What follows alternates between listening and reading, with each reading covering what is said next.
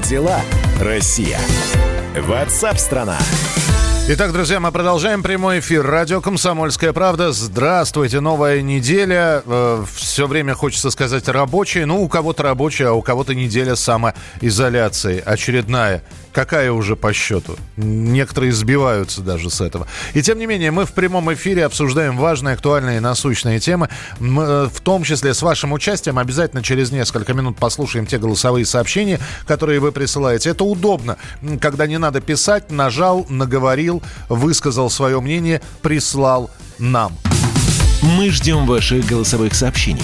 Записывайте в WhatsApp и других мессенджерах мнения, вопросы, наблюдения. Всем вашим аудиопосланиям найдется место в нашем эфире. Телефон 8 967 200 ровно 9702. Россия поднялась на третье место в мире по числу заразившихся коронавирусом, обогнав Великобританию и Италию. За сутки выявлено 11 656 новых случаев COVID-19. Среди них 46,5% не имели клинических проявлений болезни.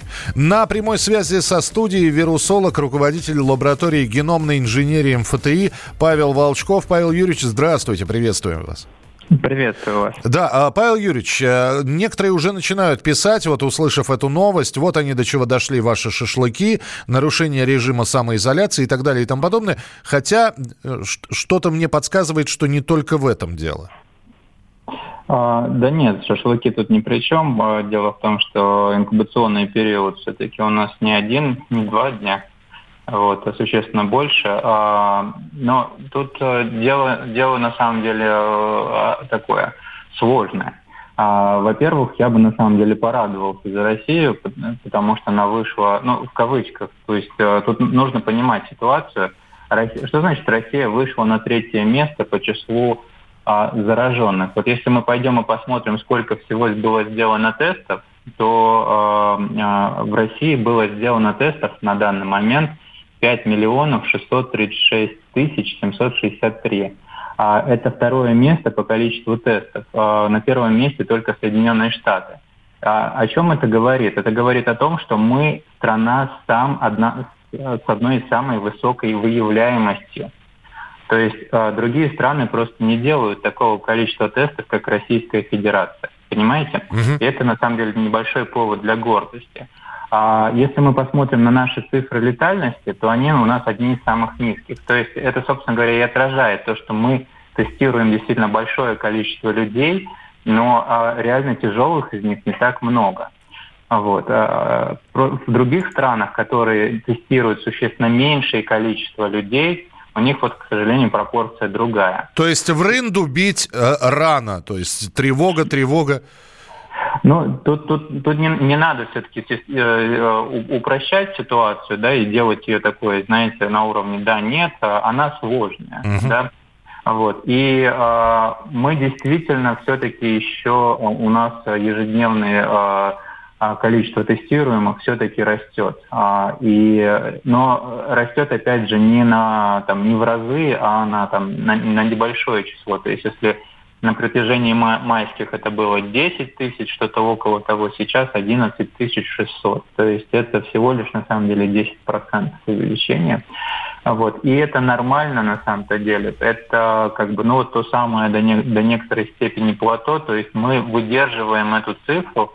А, это не значит, что а, цифры не могут пойти выше или не могут снизиться. Это та, та самая регуляция потоков, да, то есть а, Сейчас, если оценивать количество всего заболевших, переболевших в Российской Федерации, оно, конечно, еще недостаточно большое, чтобы эти люди стали естественным буфером для распространения инфекции, то есть по принципу той самой естественной вакцинации. В то же время, вот, а, когда говорят, вот в Германии а, количество инфицированных пошло на спад – но тут нужно понимать все-таки, что э, при снятии карантинных мер э, те самые э, цифры, которые, которых достигла Германия, они легко могут обратно пойти вверх. То есть все-таки даже в этих странах, где инфекция по числу ежедневно выявляемых инфицированных COVID-19 пошла на спад, это, это все-таки заслуга тех самых карантинных мер, где, а, а в Европе они наступили на, на месяц примерно раньше, чем в России. Ну вот, вот да, и... мы сейчас как раз наблюдаем за тем, что происходит в Ухане, который, казалось бы, пережил это все, открылось все, что можно, люди вернулись к нормальному режиму работы, и у них э, вроде как про вторую волну говорят сейчас. Снова начали выявлять за, заболевших или там выявленных. Да. У Китая на самом деле это просто отдельная история. Китай, вот Южная Корея, немножко Япония – это те страны, которые, а, особенно Китай, конечно, который при, предпринял беспрецедентные меры на грани там вот военных э, чрезвычайных ситуаций с тем, чтобы погасить инфекцию. И им это удалось. Но это не значит, что вирус к ним обратно не может залететь. И, собственно говоря, вот а, взяв а, ситуацию под контроль, они э, пришли к тому, что э, они вынуждены уже держать внешнюю оборону. То есть они вынуждены опять мониторить. И вот даже один единственный инфицированный может вернуть ситуацию обратно во всем Китае, во всем многомиллиардном Китае. Вы понимаете? Да, да, да, да. По- все, как, как, как это все и начиналось, да. Да, по- поэтому они вынуждены, в общем-то, сейчас сохранять свои карантинные меры, а, реагировать на вот эти вот микровспышки, блокируя их, опять же, локальными режимами ЧС, а, вот, и, а, и ждать, ждать вакцины. Это, это их выход. А Россия – это такой смешанный вариант. Это вариант естественной вакцинации и вот, ну, кон контролируемой естественной вакцинации. И все-таки ждать, надеяться новых препаратов, такие как рекомбинантные антитела, которые помогают все-таки переносить COVID-19, э, должны будут помочь переносить COVID-19 заметно легче. И, конечно, вакцина, которая должна, в общем-то, предотвратить развитие. Спасибо большое. Спасибо. Павел э, Волчков был с нами на прямой связи, вирусолог, руководитель лаборатории геномной инженерии МФТИ. Как дела, Россия?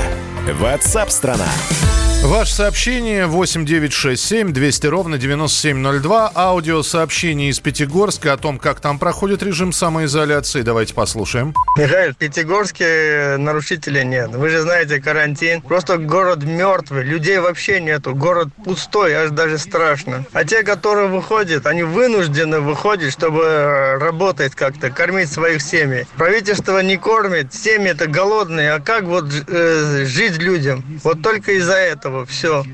Спасибо. Э, и еще одно аудиосообщение о том, что в регионах ситуация по-прежнему трудная. Ну и какая же статистика в расхлябанных регионах? Здоровья всем. А нашей власти побольше думать о своей стране, а не о своем кармане.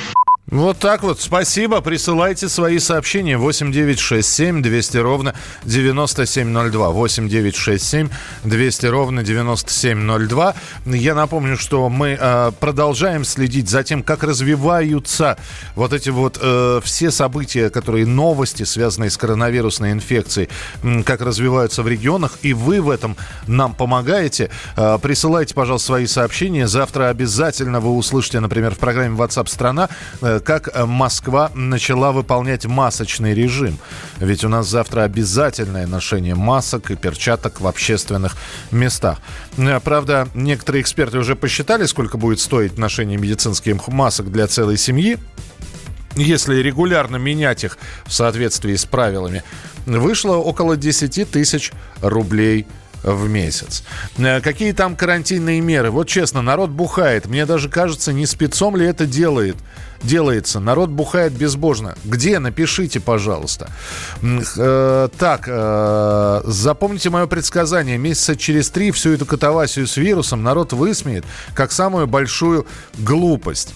А вот экономику мы очень долго не восстановим, посыпется проклятие. Но вот сегодня Владимир Путин будет ожидать как раз предложения Кабинета министров по восстановлению экономики, какие меры начнут приниматься с 1 июня. Все подробности в новостях и в нашем эфире. Оставайтесь на радио «Комсомольская «Комсомольская правда». Продолжение программы WhatsApp страна через несколько минут.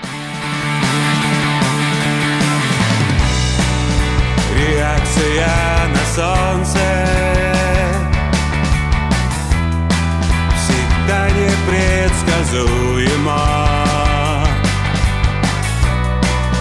Бывает, что жара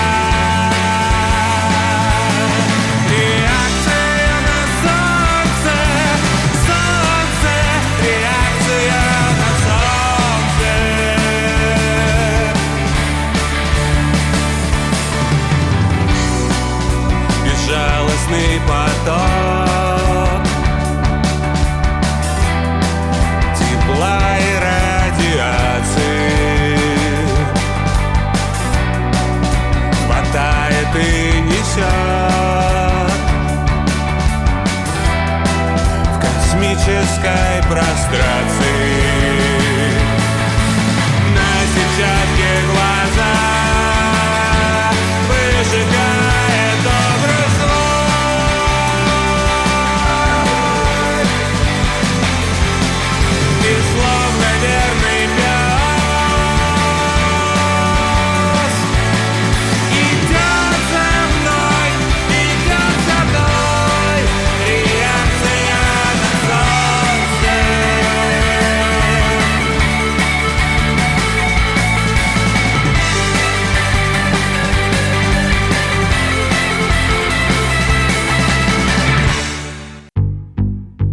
Рубль падает. Цены растут. Нефть дешевеет. Бензин дорожает. Кажется, что наступает нелегкое время. Но так ли все плохо? Мы не паникуем. Потому что у нас есть экономисты Михаил Делягин и Никита Кричевский. По будням в 5 вечера они разбираются в мировых трендах и строят прогнозы. «Час экономики» на радио «Комсомольская правда». Для тех, кто живет настоящим и смотрит в будущее.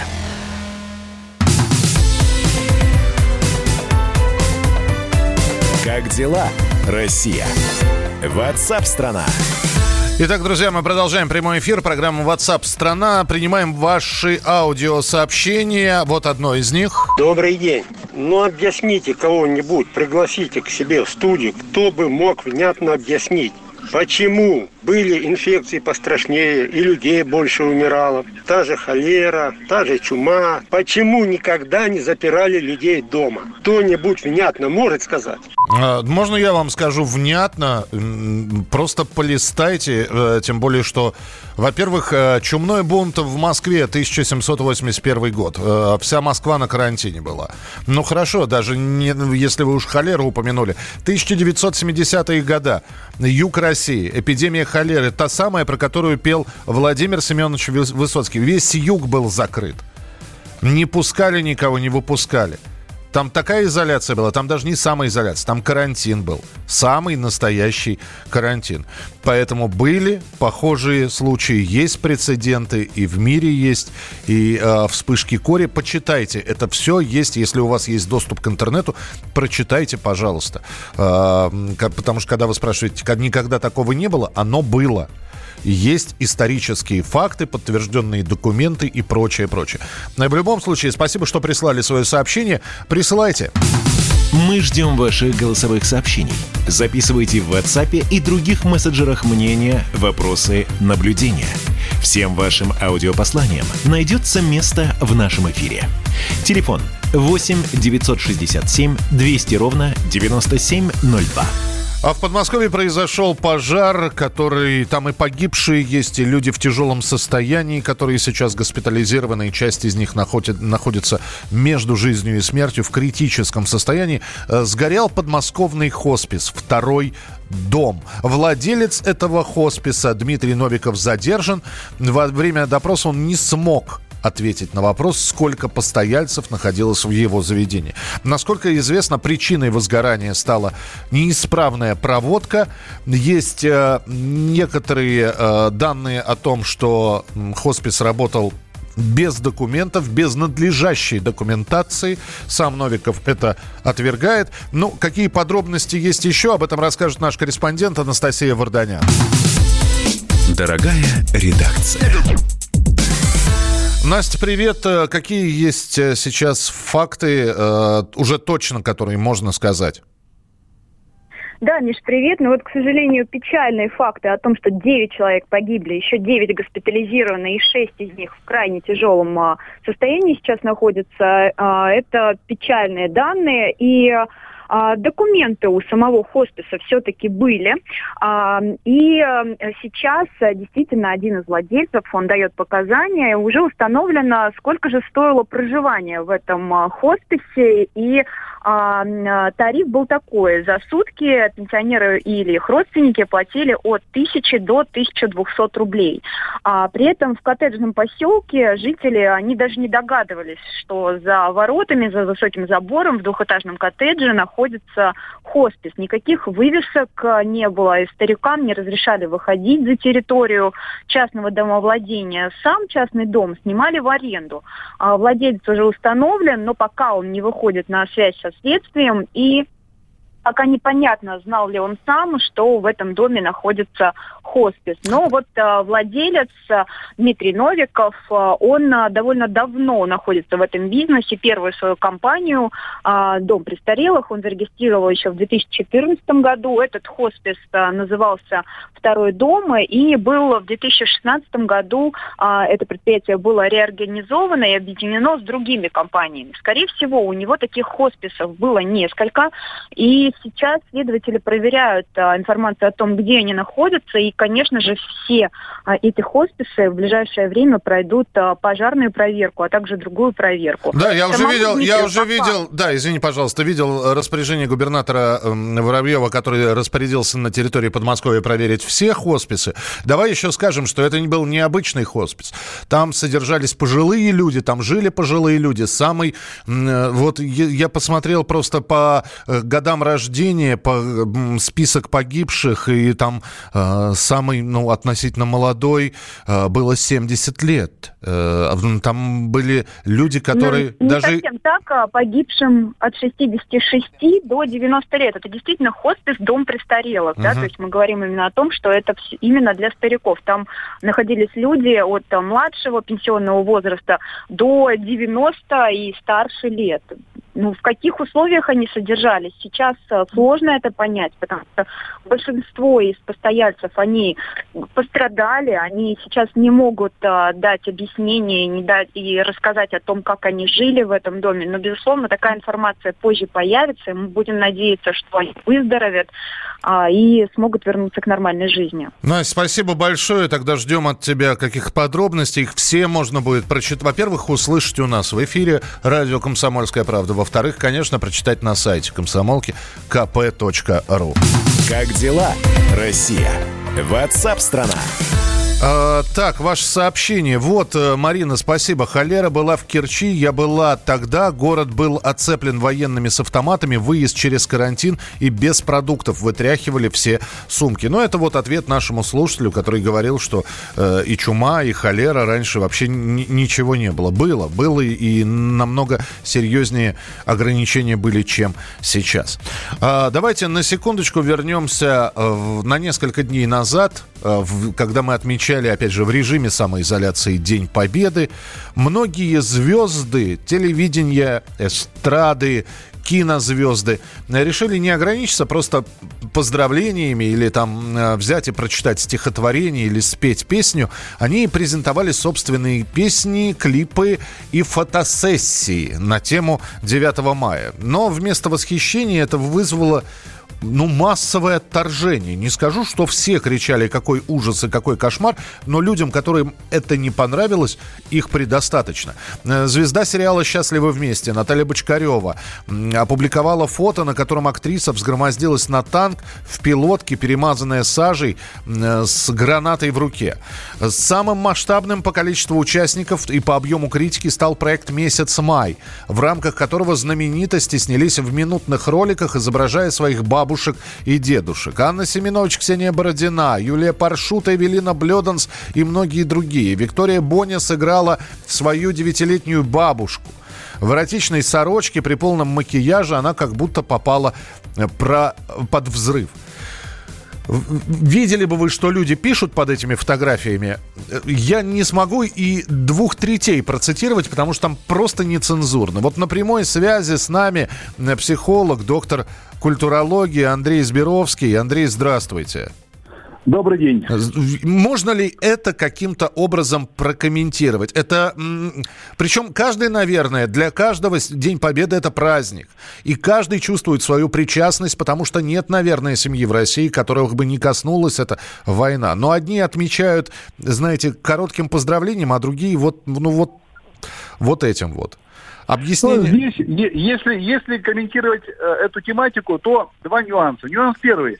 С одной стороны, конечно, хорошо и, конечно, здорово, и, конечно, правильно, что медийные люди, публичные люди а, лишний раз напоминают да, о таком важном для нашей страны, для нашего народа не как День Победы. То есть это, с одной стороны, хорошо, но с другой стороны, а, в психологии общества, в общественном сознании, как мы говорим, психологи, в культурном коде а, каждого народа есть определенный стандарт восприятия того или иного исторического события. И у нас есть тоже свой российский стандарт восприятия Дня Победы.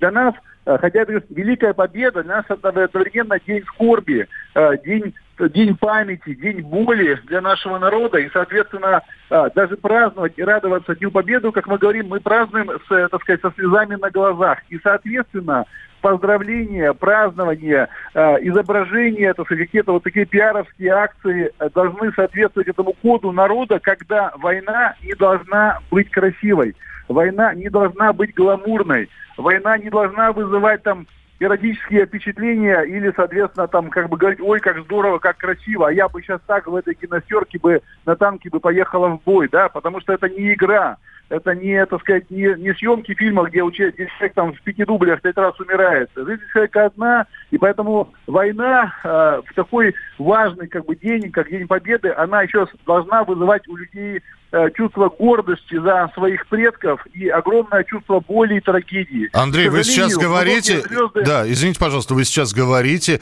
очевидные вещи, которые, наверное, понимать должен каждый с молодых ногтей.